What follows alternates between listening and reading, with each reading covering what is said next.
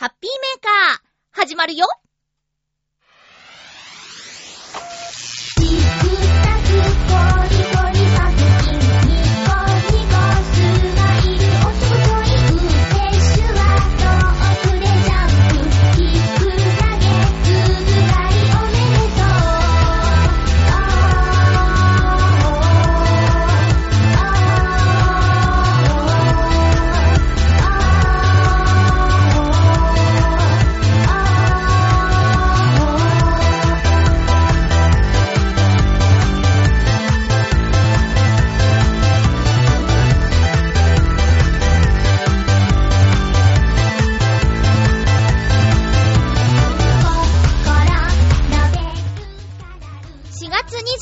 私、まゆっちょのハッピーメーカー。この番組は、ハッピーな時間を一緒に過ごしましょうというコンセプトのもと、ちょわへよ .com のサポートでお届けしております。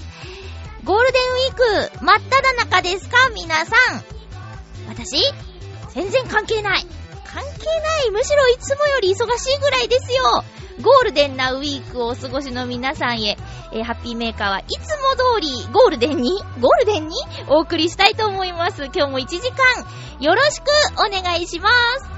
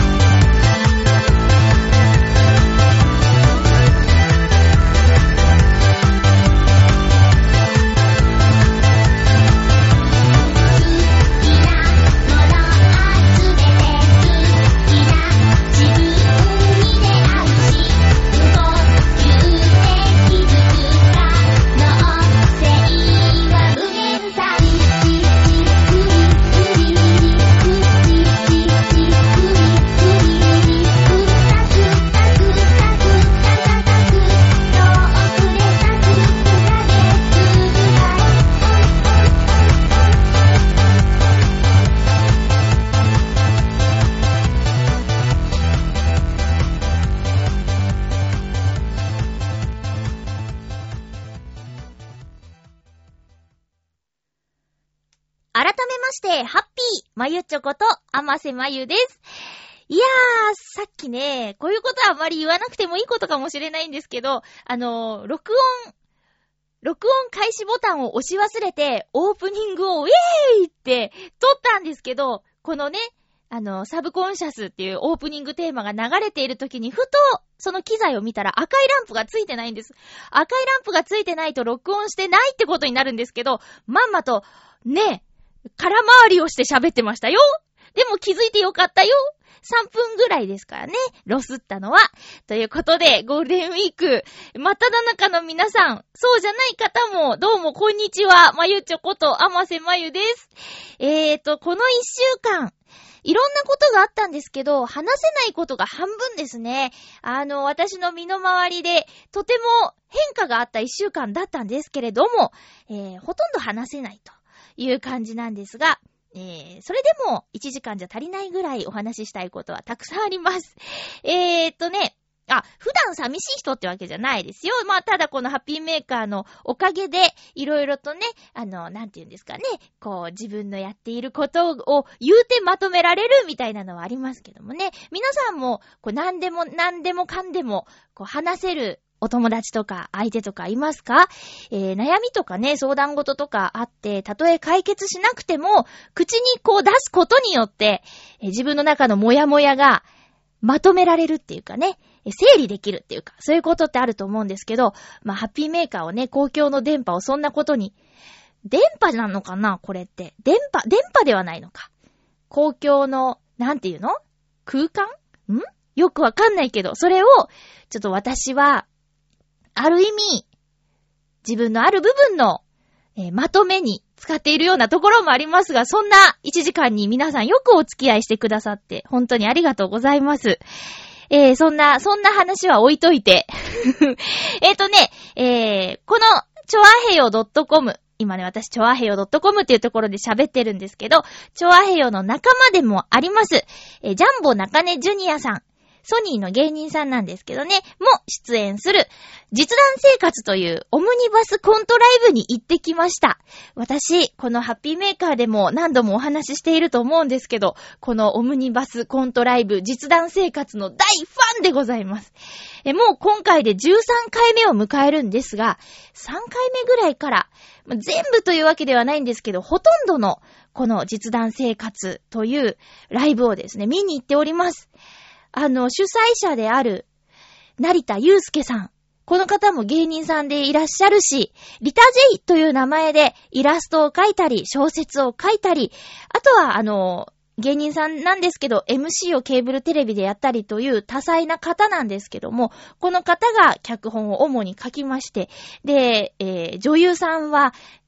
お笑いじゃなくて、舞台女優さんとかテレビでも活躍しているような女優さんが参加して、あと男の方も、えー、芸人さんから、舞台俳優さんから、いろんな方が、えー、集まって、一つのコントライブが行われるんですけどね。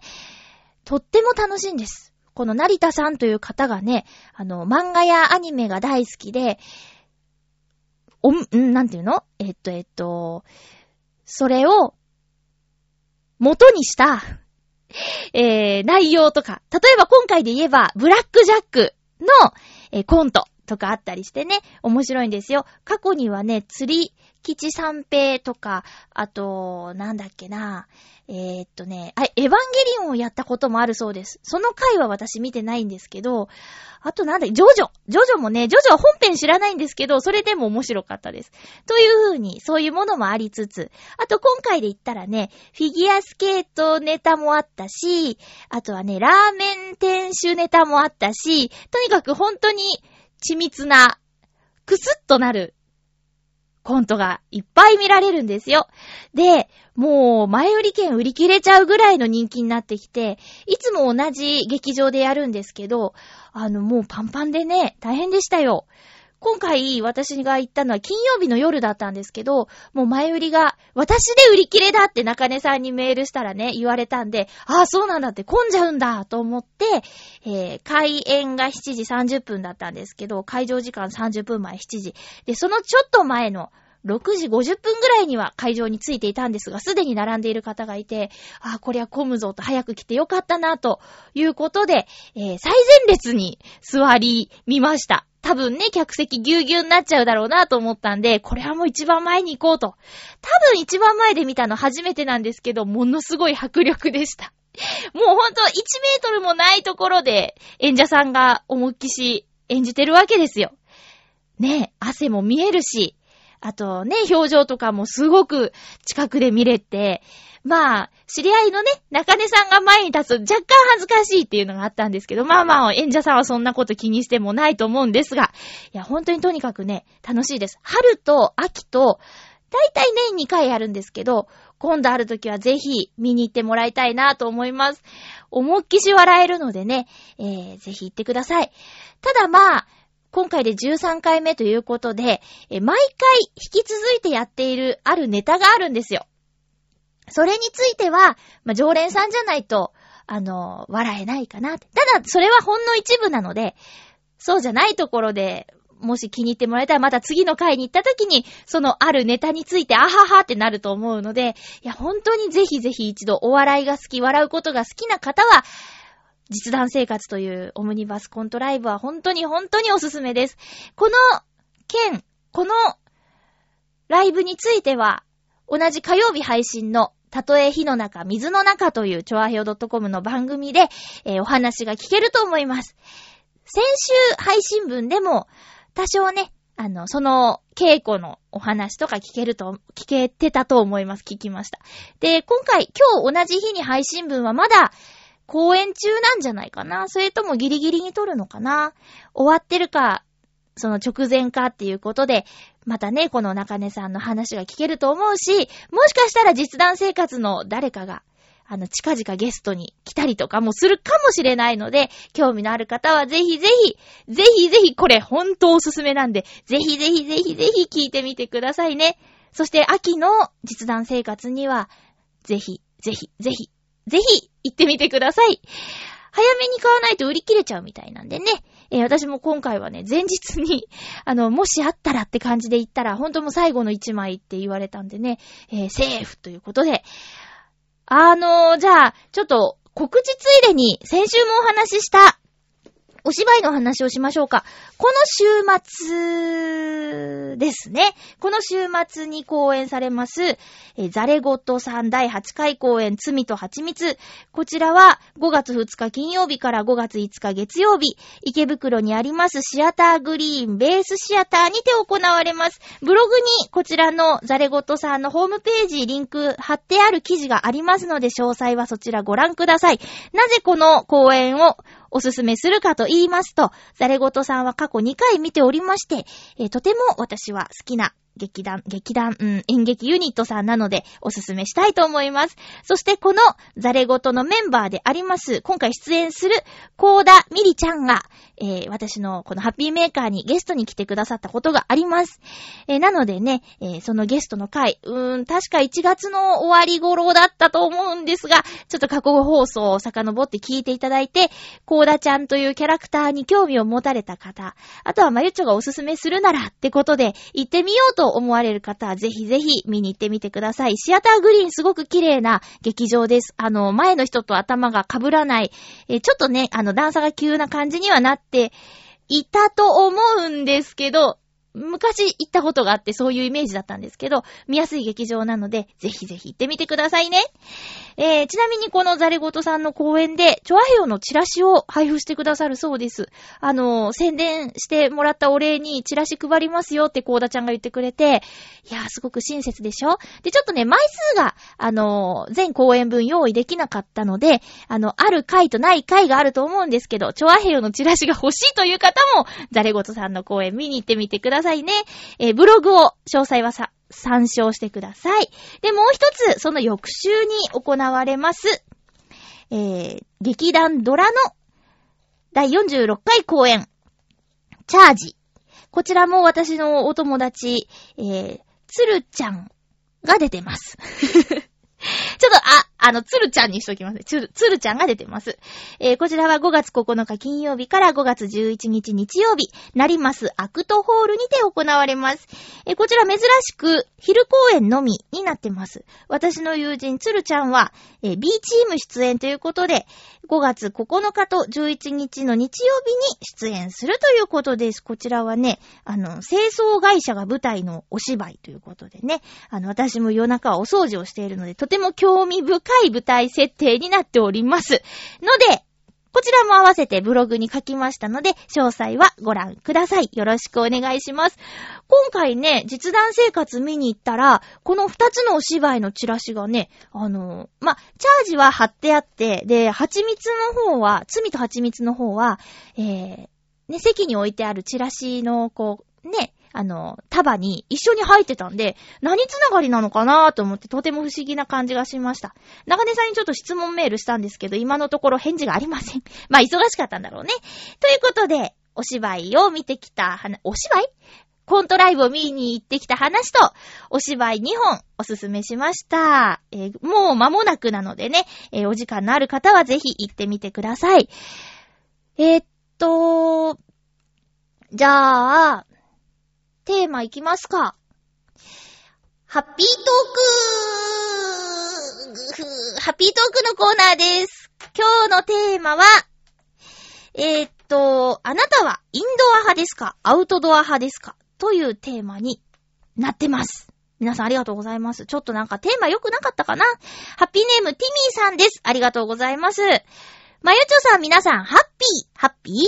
僕は寒い日はインドアで、暖かい日はアウトドアです。ふふん。天気の悪い日もインドアかな？天気のいい日は家でじっとしているのがもったいなくてお出かけしてしまいます。お出かけ先は お出かけっていうのは可愛いね。お出かけ先は年間パスポートを持っているので、ディズニーシーに行ってお散歩したり、またお散歩、散歩じゃなくてお散歩なんだね。え、ミスティックリズムとビッグバンドビートを見て帰ったり、お気に入りの場所で趣味の小説を書いたりしています。ディズニーシーで？おー、ディズニーシーで小説書いてるんですか？へえ。え、まゆちょさんは、どんな小説を好んで読みますか？よかったら教えてください。ティミーさんありがとうございます。えーっとね、うーん。好き嫌いがあるほど読んでないっていうのが答えですかね。好み、うーん、好んで読む。えーとね、うーんとね、うーん、そうですね。まあまあ、そうですね。正直に言いましょう。ここは格好つけずに。好みがあるほど読んでません。あんまり読まないんですよ。だから、年間12冊読もうっていう目標を立てないと本読まないんですよね。こう、例えばですよ。あの、原作が映画になっているものとかあるじゃないですか。そしたら映画だったら2時間で終わるけど、本だったらもっと時間かかっちゃうなとか、だったら映画見て、あの、映画を見てしまおうとかね、2時間で終わらしちゃおうみたいなことはありますけどね。で、映画見て、あと、その後なんか見て原作のがどうたらこうたらとか、よっぽどその映画が気に入ったら原作に戻ったりもするんですけど、そうですね。あとはだ、なんだろう、小説、うーん。うん。ま、ある出会いでその本を読んだとして、その作家さんの文体が読みやすかったりしたら、同じ作家さんのファーって読んだりはします。今、同じ作家さんのファーって読んでる感じですね。ただ今ちょっと横入りして今読みたい本があって、それは、えー、っとね、後で言おうかな。時間があったら。今読んでる本は後で言おうかな。そうなんですよ。ちょっとティミーさんさ、オリジナルの小説があるんだったら、ちょっとハッピーメーカーで音読させてくださいよ。著作の問題とかでいろいろね、市販のものは朗読できないので、ちょっと、もしね、よかったら。あ、まあ、ちょっといただいてみてね、読めるかどうか判断はしないといけないんですけども、あの、もし気が向いたら、短編とか書いてみてくださいよ。ハッピーメーカー的なね。ハッピーメーカーに合いそうな短編がもし書けたら、送ってください。よろしくお願いします。私も年間パスポート持ってるんですけどね。こう、なんだろうな一人じゃなかなかね、行かないんですよ。だから本当にあの、最近ね、持ってる、その年間パスポートっていう、その東京ディズニーランドとか東京ディズニーシー、または両方行ける年間パスポート、いつでも入れるパスポート、うん、混んでない時いつでも入れるパスポートっていうのがあるんですけども、それを持っている人に誘われたら、で、空いてたら行くんですけどね。一人じゃなかなかね。まあ、ディズニーシーとか行って、過ごし方は自由ですけど、うーん、そうですね。そうか、そこで書いてんだ。ちょっとじゃあ、見かけたら、声かけないとね、何書いてんのつって。他にもそういう人いたら、ティミーさんじゃない人に声かけちゃうかもしれないですけどね。えー、寒い日はインドアで暖かい日はアウトだ。まあ、そうですよね。日によるし、天候にもよるよね。っていうことで、今回テーマちょっとね、しくじったような気がします。他にもですね、こういう ご回答の方がいらっしゃいまして、ハッピーネームりょうさん、ありがとうございます。まゆちょハッピー、ハッピーあなたはインドア派、アウトドア派ということですが、何か用事があればアウトドアに、なければインドアになります。そうですよね。そうですよね。えつまり、極端でして、土日全く家から出ずに家でゲームしかやらないという週末もありますし、一方で行きたいイベントが重なっている時は、土日ともにイベントに行ったりしています。多い時は1日で3回イベントに行ったりもしますね。今年のゴールデンウィークもイベントに行ったり映画に行ったりとすでに予定がかなり入っているので楽しみにしています。まゆちょのノートンノーツの活動も再開されるということで、そちらのライブに参加できる機会を楽しみにしています。ということで、りょうさんありがとうございます。そうなんですよ。用事があれば行くし、なければ家にいるし。テーマしくじりましたね。えー、ゴールデンウィークに見たい映画って何ですか？私ね、とりあえずテルマエロマエを見てね、笑いたいですね。あとはそうだな。うーん。まあでもゴールデンウィークに映画館に行くって混んでるのかな？空いてるのかな？遠出をする人が結構いて映画館は空いているのか、それとも、アンキンタンアンキンタンだっけ？なんか、あったよね。近い。安い。タン。タンなんだ？短い？アンキンタン。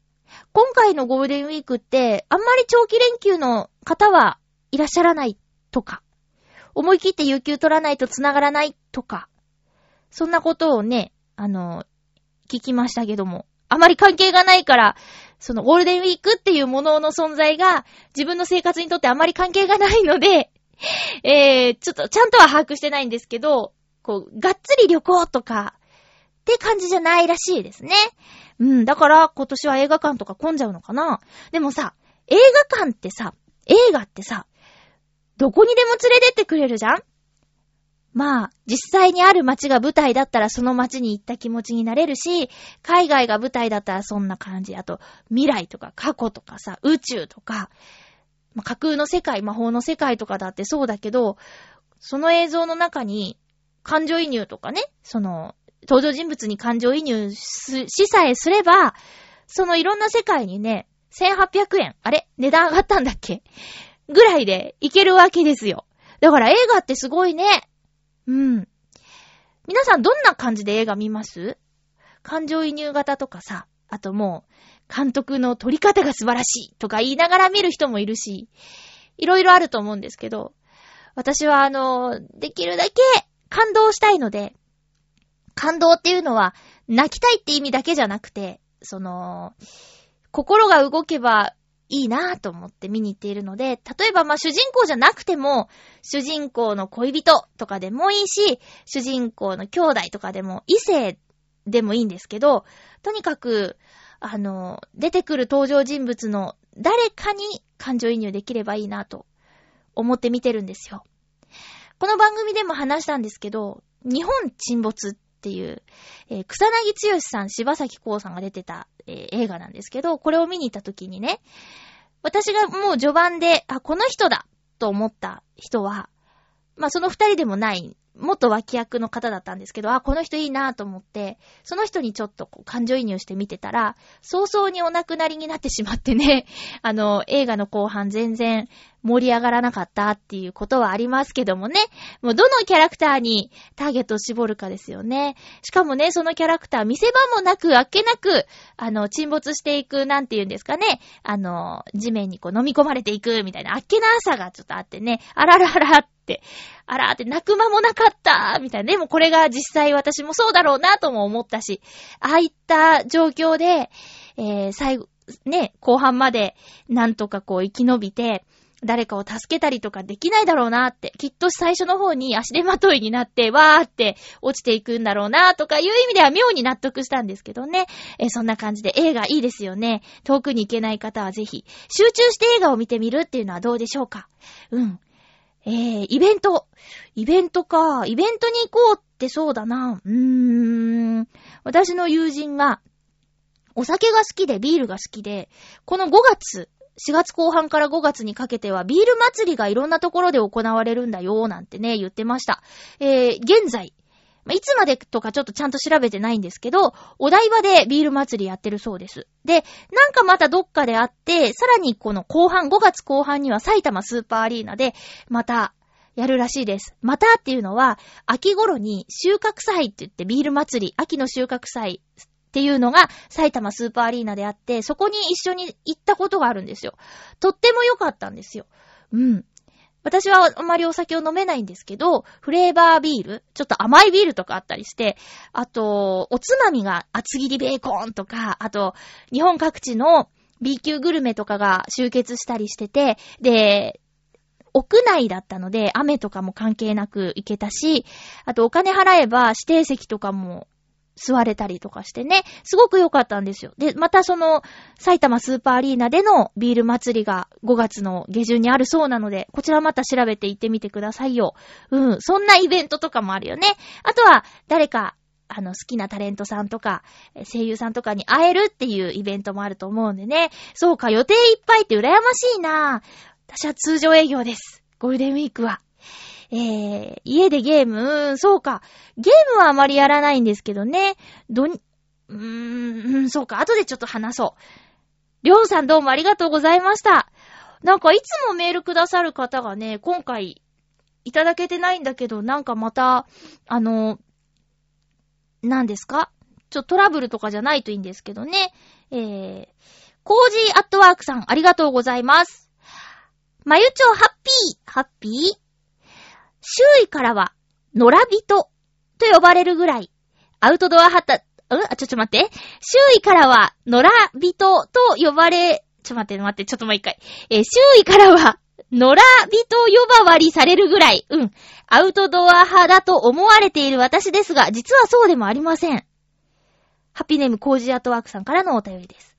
えー、確かに全く外に出ない休日があるのはストレスに感じますし、体を動かさないこともストレスの元になるのですが、実は家にいる時間も結構長いんです。へぇ。休日はパソコンでブログのソースをいじっていたり。ブログのソースって何ですか？ソース？醤油、ソース、すいません。そういうわけじゃないよね。ブログのソースわかんないな。えー、いじっていたり、映画とか海外ドラマを見ていたり、本を読んだりする時間もかなりあります。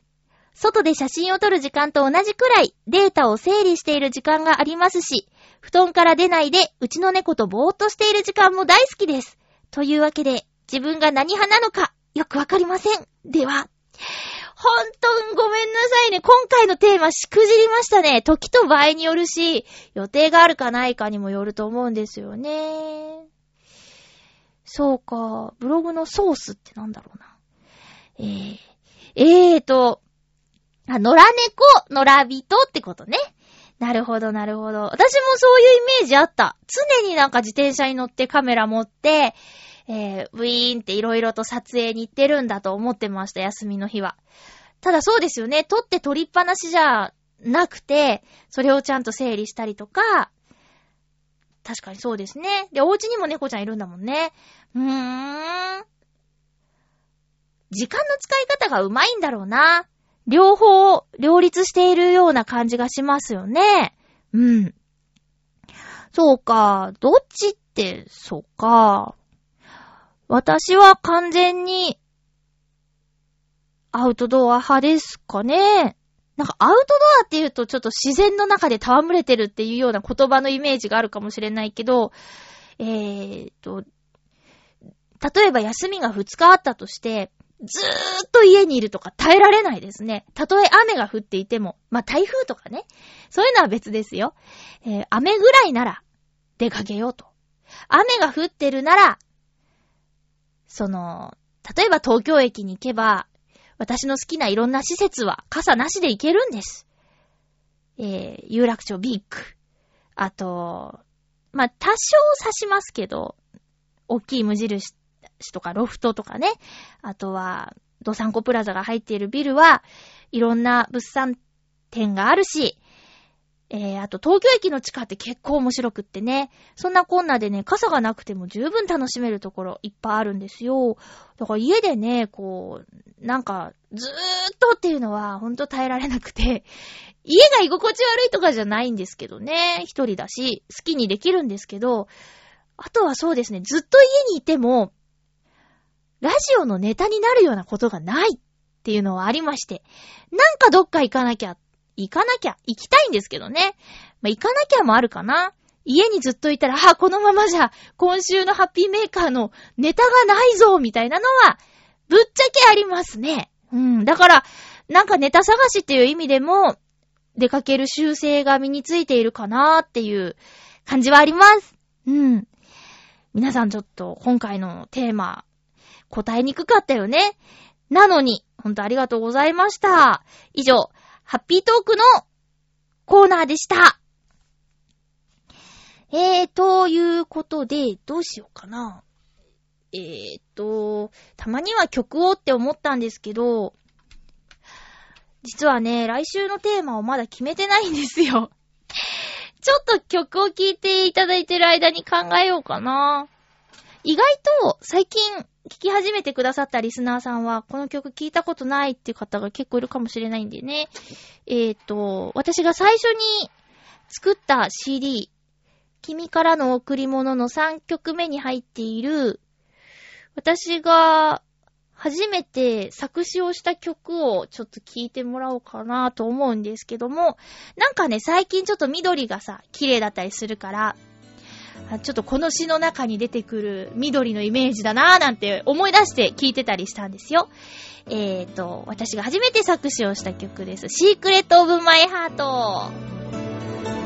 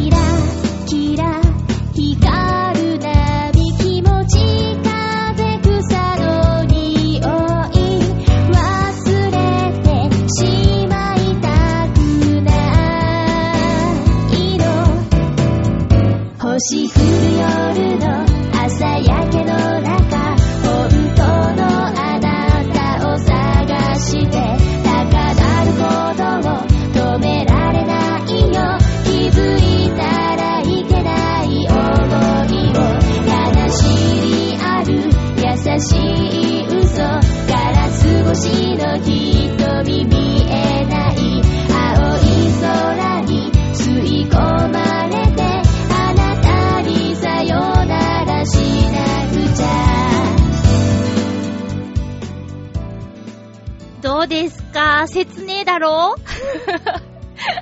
ていうか、なんかドライブ行きたいなってて最近。で、なんかね、ちょっとこの曲聴いてると、ドライブのイメージで書いたのでね、私の願望ですよ。あのー、車を持っている方とお付き合いがした、お付き合いしたことがないので、ドライブデートへの、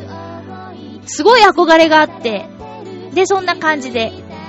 あと妄想をこう入れながら書いてみましたけどね。結構ね、これ好きだって言ってくれる方いるんですよ。うん。ということで、もしフルで聞きたければ、えー、チョアヘヨのね、通販のページにあります、君からの贈り物という CD を買ってください。よろしく。まだあるよ。ということで、お聴きいただきましたのは、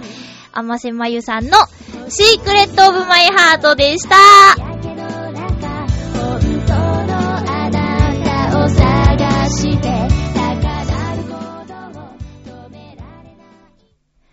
はいと、先ほどのりょうさんのメールでね、あの、ノートノーツの活動の再開を楽しみにしていますという内容があったんですが、ほんとね、私も楽しみにしています。いやーもうね、あの、ほんと気長に待っててくださいね。えー、ノートノーツの動向が知りたいという方はですね、私のブログのブックマークに伊藤良太くんの、えー、ブログのリンクが貼ってありますので、そちらの、方へ行きまして、あの、伊藤良太くんの音楽展望というね、えー、ウェブラジオ聞いてみてください。あー、まだ無理かということがね、わかりますから。え、りょうたくん忙しそうだなーということがわかり、え、ノートノーツはまだかということがわかると思うので、えーと、そちらもね、ハッピーメーカーと合わせてチェックしてみてください。ただまあ、りょうたくん新曲とかもね、書いたりしてるので、えー、あ、この人はこういう曲を書く人なんだ。じゃあ、こういう感じの音が今度ノートノーツで聞けるのかなとかね、そういうのもわかると思うのでね、興味のある方はぜひ伊藤良太くんの音楽展望を聞いてみてください。なかなか、あのー、なんて言うんですかね、面白い角度で話してるんでね、おすすめします。えー、ということで、えー、そうですね、こんな間、先週ね、結構いろいろと言ってきたんですよ。あの、前、歌のお仕事で知り合った、えー、ある方がいるんですけど、女の子で。まあ、歳も近いんですけどね。あのー、彼女が、卓録で、えー、卓録、自宅録音。まあ、このハッピーメーカーも自宅録音なんですけど、で、えー、ナレーションのお仕事をしているっていうことで、あの、どんな風に撮っているのか、えー、見せてほしいってお願いしたら、全然お家来てくださいっていうことで、お邪魔してきました。そしたら、彼女のお家にも、この、今喋っている防音室と同じ1.5畳の防音室を持っていて、で、どうやらその、中古でね、譲り受けたらしいんですけど、前の持ち主さんが、楽器をやっていたのかなって言ってたかな？それもあって、なんていうかな、吸音材。まあ、テレビとかで、あの、歌手の人が歌うスタジオの壁ってさ、ボコボコしてるとかわかります？ちょっとこう、凹凸があるんですけど、それによってこの、音が跳ね返らない作りになってるんですよ。で、そういう吸音材が、天井にも、まあ、床以外ですね、壁と天井にブワーって貼ってあって、で、ドアをカチッと閉めると、なんだか体がキューってなるぐらい、真空ではない、真空だ、息できないよね。真空じゃないんだけど、密閉？密閉空間？うん。あの、いろんな防音室のレベルがあって、例えば私の今使っているこの防音室は、えー、外にいて中の音が半分ぐらいになるよっていう作りの、えー、ものなんですよ。だからまあ、防音レベルとしてはそんなに高くはないんですけど、ただ普通の部屋にいて、ハッピーとか言ってたり、あと歌ったりしてるよりは近所迷惑にならないっていうものなんですけどね。彼女の防音室は、あのー、もうなんていうのかな。黙ってると、こう、ノイズって言うんですけど、マイクに、スーとか、なんか、ザーとかなんとか、入っちゃうようなものをなるべく取るために、吸音材がもういろいろ、もうブワーってもうほんとなんか耳鳴りするぐらいに音がない部屋になってるんですよ。で、そんな中で彼女がやる仕事っていうのは VP って言って、えー、企業用 VTR、あとは、うーん、教育用ビデオとか、そう、医学物とか結構多いらしいんですけど、み、難しい原稿を、私みたいに、ぐるっと、浦安さあ、今回やってきたのは、とかっていう喋り方じゃなくて、えー、今回発見されたなんとかかんとかは、なんとか先生のなんとかかんとかで、なんとかで、なんとかでっていうテンションで喋るような仕事なんですよ。で、彼女は今回、あの、私にそういう自分のこうやってますっていうのを教えてくれたのは、まゆっちょさんと私は仕事が被らないと思うっていうところから、私にね、いろいろ教えてくれたんですけど、まあ、確かに私そういうものは、多分、声質にも説得力がないし、彼女と仕事は被んないだろうなと。で、彼女もそういうテンションの高いものはあまり得意ではないということで、えー、ね、あまりそのね、あの、ナレーターさん同士でそういったものを見せ合うってことは今までなかったって彼女は言ってたんですけど、私も全然どうぞって感じなんだけど、あの、お家に呼んでくれました。で、彼女は赤ちゃんがね、お子さんがいるんですけど、えー、お子さんがちょっとこう神経質だということで、えー、防音室で寝てるんだって。布団引いて。いや、そういう使い方もあるのかってね。えー、確かに外の音も聞こえないし、熟睡できそうね。うん。ただまあ他で寝れなくなりそうだけどね。この環境、その環境に慣れちゃったら。ねえ。っていう出会いがありました。でもね、彼女のね、その防音室の中の設備っていうのかな何があって何があってっていうのが、すごくって、あの、機械、機材もハイスペックのものとか使ってて、で、私はそうですね、もう本当なんかパソコンも今使ってないんですよ。えー、パソコンに音声入れずに、一度なんていうのかな？あの、録音、録音機材に一度入れて、で、その後パソコンに転送してっていう形をしています。なんでかっていうと、なんかパソコン使ってね、1時間喋るとなると、なんか、わかんないよ？パソコンが落ちるっていう現象のために、この1時間喋ったものが、まあ、それがね、10分とかだったら、まあ、まだいいですけど、48分ぐらい喋って、パソコンが落ちて録音できてなかったって言ったらすごく凹むじゃないですか。だからまあ、とりあえずまず、えー、っと、単純な録音機材に入れて、それが SD カードに今こう、録音されてるんですけど、その SD カードをパソコンに入れて、データを転送して、そっから、チョアヘヨの本部に送ってるんですけど、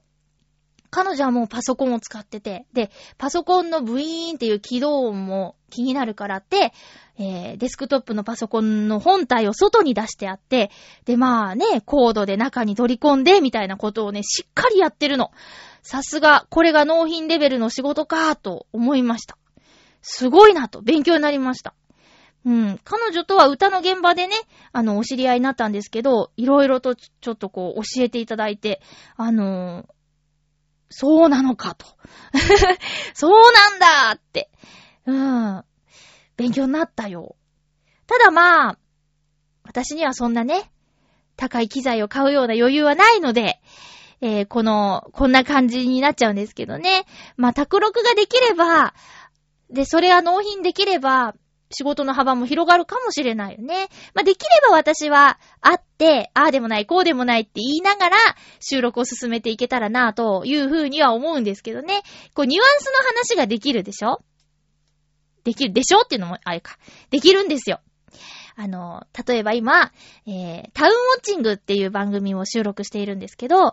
えー、タウンウォッチングで神田キラリさんっていう講談師さんに、ちょっと突っ込んだりもするんですよ。ちょっとちょっとキラリさんっていうのも、あの、すごく引いた感じで、ちょっとキラリさんって言ったり、こう、茶化すかね、ちょっとキラリさんって言ったり、それだってちょっとわからないじゃん。その現場で、こう、こっちがいい。そっちのがいいかなとかっていうやりとりが楽しかったりするんでね。えー、そんな感じで私はやっています。まあ、あの、チョアヘヨの洋一郎さんもね、私のナレーションしている番組で相当私突っ込んでます。えー、番組では洋一郎くーんって言ってるんですけど、まあ、実際お会いしたら洋一郎さんなんですけどね。そこもちょっとこう、私の中で面白ポイントなんですけど、そんな感じでやっております。はい。皆さんもね、同業者さんの話って結構興味あるんじゃないですか ?SE さんだったら、他の SE さんどうやってんのかなとか。あ、それともあんまり気にならないものですかね？私はアルバイトは清掃ですけど、清掃だったら、この人どうやってるんだろうっていうのとかは結構気になります。で、あ、そういうのあるんだと思ったらちょっと自分でやってみて、あ、今までこうやってたけど、こっちのが断然いいじゃんとか、そういうのって楽しくないですか？まあ、個人プレイのね、あの、お仕事をされている方と、あ、ナレーションもそうかな。あの、パクられたくないみたいなのがね、ある人もいるかもしれないけど、まあ、そうですね。私はどちらかというとこう、あげられるものがあるなら、でも私今の私にあげられるものはあまりないですけどね。うん。なんか聞きたいことあったらどんどん聞いてくださいね。私の持ってるものでよかったら何でも、ドーンと差し上げますんでね。えー、あ、そうそう、えっとね、今実はですね、職場でね、鍛えが回ってるんですよ。鍛えっていうのは、私があの、声のお仕事を初めてやらせてもらった最初で最後の、えー、ものなんですけど、その中で北野すおみちゃんっていう、えっ、ー、と、フィンランド人と日本人のハーフの女の子の役を演じているんですが、先、先週ぐらいかなに、あの、入社した若い男の子が声優さんが好きだっていう話で、まあ、特に好きなのは水木奈々さんらしいんですけど、誰かが私が過去に声優さんだったんだよっていうことを彼に言ったら、どんなやつやってるんですかって興味を持ってくれて、あ、こういうゲームをやったよって言ったら、プレステ2やってみたいです、みたいなことを言ってくれたんで、持っていきました。はい。で、持っていったら、チームのリーダーさんも、あ、これかなんつってね、なんか噂で聞いたことあったらしくって、私がそういうのやってるって。で、じゃあちょっとリーダーもやってくださいよって冗談で言ったら、あ、いいよって持って帰ってくれたんで、今、チームの中のお二人が、北野すおみちゃんとこう、ちょっと会話をしていると思うと、ププってなっちゃいますけどね。うん。でも結局その若い男の子はね、あの、まあ、体力的にしんどいという理由で、月末で辞めちゃうんですよ。だからそのね、巻きたえを貸してますけども、あの、最終日持ってきますと。で、やりましたと。で、アマシさん、あの、色紙持ってくるんで、サインもらえますかってね、今日言われたんです。私焦りました。あの、チョアヘヨの新年会の時に、サインが書けなくて焦っちゃって。で、そのことを、まあ、洋一郎さんがブログにね、ネタとして書いてくれたりしたぐらい、私サイン忘れちゃったんですよ。だから彼が最後に出てくる日、30日かなまでに、その、色紙に書けるレベルのサインを思い出さなきゃいけないっていう任務がありましてね、今ね。あ今話してて思い出しました。こういうことなんです。ハッピーメーカーをやっていて、皆さんに助けられているのは、自分のやらなきゃいけないことを話してて思い出すっていう、そういうことですね。えー、サイン。皆さんはサインとかあります？小学校の時とかにさ、ちょっとこう、ふざけてというか遊びでサイン考えたことあるよっていう人もいるかもしれないですね。えー、私はそうですね、北へのトレーディングカード書くときに、あの、サイン考えなきゃって言って、一生懸命考えたんですけどね。まあ、あのちょっとずつ変化とかあるんで、もしかしたら最初のトレーディングカード持っている方と、最近ハッピーメーカー経由でね、年賀状なり、なんなりでサインが入ってたとしたら、違うやんっていう風に思ってる方もいるかもしれないですけどね。えー、もっと忘れないようなシンプルなサインにすればよかったと、今では反省後悔しております。えー、という感じでした。卓録の話、そして北絵が流行っている話をしました。あ、そうでした。あのー、今読んでる本ですね。今読んでる本なんですけど、ちょっと Facebook の、え友人関係が、あのー、以前通っていたナレータースクールの方々が結構いらっしゃるんですよ。だからナレーターさんとかいたり、あと、以前通ってたそのナレータースクールの講師の方であったり、校長先生であったりいるんですけど、その校長先生がおすすめしていた、えー、アドラー心理学っていうのがあって、それは授業の時もね、たびたび出てきた名前であり、その人の考え方であったんですけど、アドラーさん。で、アドラー心理学について書かれた本で、現在あんまりおすすめできるものはないって在学当時はおっしゃってたんですけど、えー、最近発売された本で、えっ、ー、と、嫌われる勇気っていうタイトルの本があるんですよ。で、それはアドラー心理学を、えー、踏まえて、えっ、と、博士と青年の対話形式の本なんですけど、それを校長先生が、これはおすすめできるということで記事にして紹介していたのを、その、ナレータースクールの皆さんが読んで、おーおーって、おーそうかみたいなことをね、コメントでつけていたので、私もちょっと、今買って読んでるんですけど、確かに、うーん、あの、読みやすくて、あと、まあ、もう一回ね、戻って読んだ方がいいなっていう、消化できてない部分もあるんですけど、ちょっと今の私には、嫌われる勇気が必要だなと思っているので、まずは、ちょ、小説をね、途中まで読んでたんですけど、まずはちょっとアドラーさんの本を読もうかなと、今読んでいる最中です。嫌われる勇気。まあ、話せないことの、なんていうのかな、最初に言って話せないことっていうのは、えー、夜中の職場の話なんでね、えー、あまり話せないんですけど、えっ、ー、と、ちょっと立場が変わりますって話でね。今まではずっと、えー、平でね、やっていたんですけど、ちょっとこの春から、あの、管理的な仕事に変わるんですよ。で、今その、あの、トレーニングを受けている最中なんですけど、やっぱり、その、平でね、ただ自分の仕事をこなす人と、そうじゃなくて、その、みんながやった仕事をチェックしたりだとか、あと管理したりだとかっていう立場が変われば、ねえ嫌われるでしょう。そりゃ。でもね、嫌われたくないじゃん。できるだけ。っていう心持ちの時にこの嫌われる勇気というストレートなタイトル。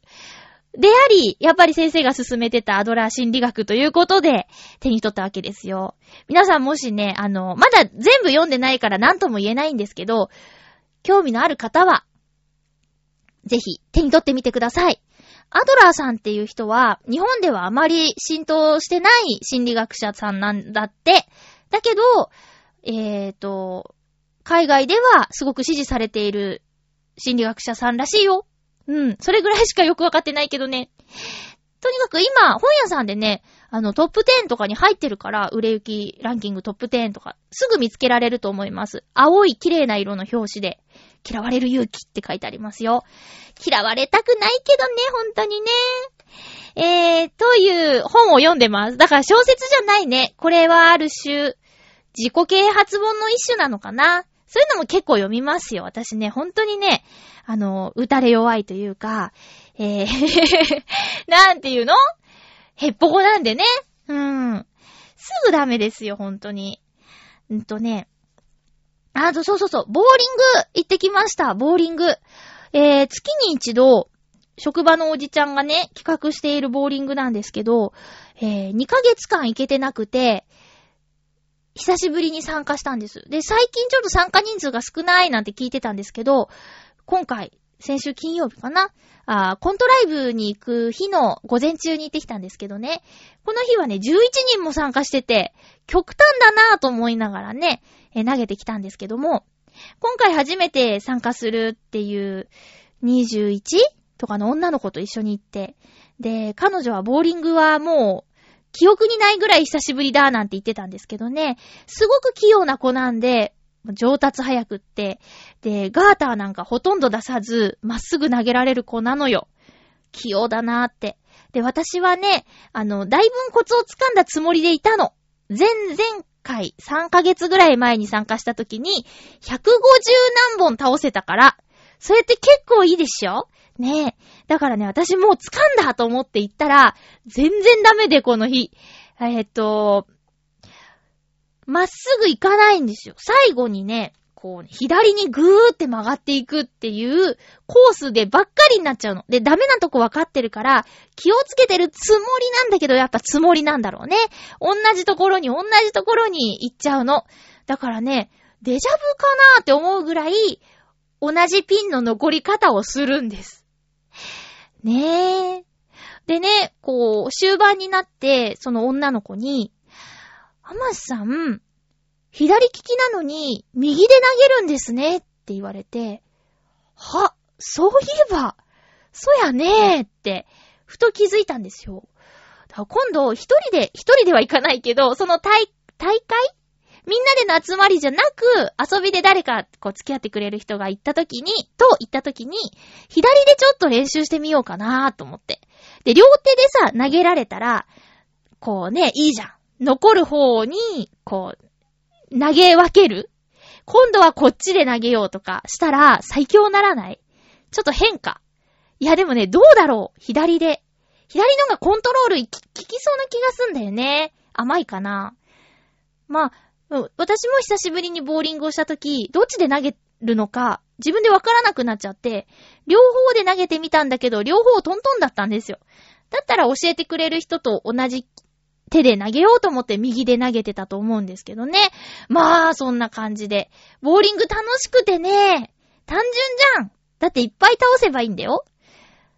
一緒に行く人たちのね、フォームの綺麗なこと綺麗なこと。あと、パワーがすごくって、音がもうね、かっこいいのよ。ガコーンって。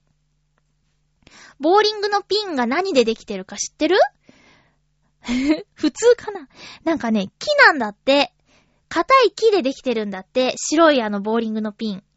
で、それを、なんだっけ？樹脂、うーん。ボーリングの玉は、えっ、ー、と、木じゃないよ。なんか、樹、樹脂って言ってたかな？中にはゴムが入ってるとか？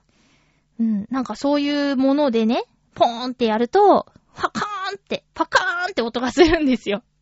うん。久しぶりに皆さんもボーリングどうですか？ゴールデンウィーク中とかね。あの、ラウンドワンとかいうところでは投げ放題とかさ、午前中に行けば何ゲームまででも行けますぜみたいなところとか、安く投げられるところとか結構あると思うんですけど、いいストレス解消になると思いますよ。いっぱい倒れたら嬉しいし、こう、ストライクだ、スペアだとか出た時のハイタッチとかも楽しいし、ぜひぜひちょっとおすすめです、ボーリング。カコーンとストレス解消に。今週はね、あの、例の歌会がありまして、えー、歌って、えー、ストレス解消。ストレス解消？歌って楽しんでこようかなと思います。このゴールデンウィーク中に、チョアヘヨの仲間で言えば、洋一郎さんやミッチェルさんが、ディズニーのオフィシャルホテルでライブをするそうなんですよ。で、そこでミッチェルさんが、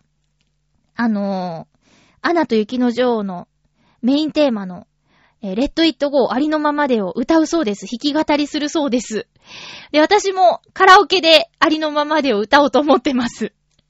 松たか子さんバージョンでね、えー、カラオケレベルか、ライブレベルかっていう話で全然違うんだけど、ミッチェルさんのありのままで聞きたいわー。えー、前回の放送で、ちょっとこう、ちょっと聞いてみるといいよ。こう、ちょろっとね、あれ弾けるのすごいよね。うん。あまり、あまり弾いちゃいけないから、ほんと、ワンフレーズだけなんですけど、はーって期待が高まるような、こう、弾き、弾きっぷりでした。うん。見たいけどちょっと行けなそうだな行きたいですけどね。お時間ある方は、ちょっとミチェルさんの、え、ブログなりなんなりを参考になさって、え、時間等々を見てみてください。え、ミチェルさんのツイッターとかでもね、紹介されてたと思うので、え見てみてくださいね。ゴールデンウィーク皆さんも、チョアヘヨの仲間もお仕事をしているんですね。芸人さんはライブしたりとか、あと、アキラ100%さん、えー、お芝居するって言ってたな、5月の中旬ぐらいに。まだちょっと詳細見てないんですけど、5月お芝居多いですね。うん。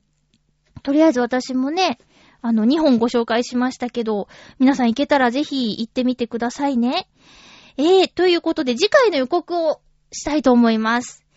次回は5月6日放送、5月4日日曜日収録予定です。テーマは、苦手なはずので、ちょっとひらめいたんですけど、苦手な食べ物。うん。苦手な食べ物。すごくシンプルですね。えー、ぜひ、ハッピー目当てに なんか笑っちゃった。ハッピー目当てに、あの、お便り、お願いいたします。苦手な食べ物。ないっていう人はすごいと思うんですけど、なんか一個ぐらいあるでしょ？きっとね。えー、最近ちょっとこう、お便りを送ってないなっていう方もゴールデンウィーク中なんでね、ちょろっとこう携帯からでも、あの、送っていただけるとありがたいです。あの、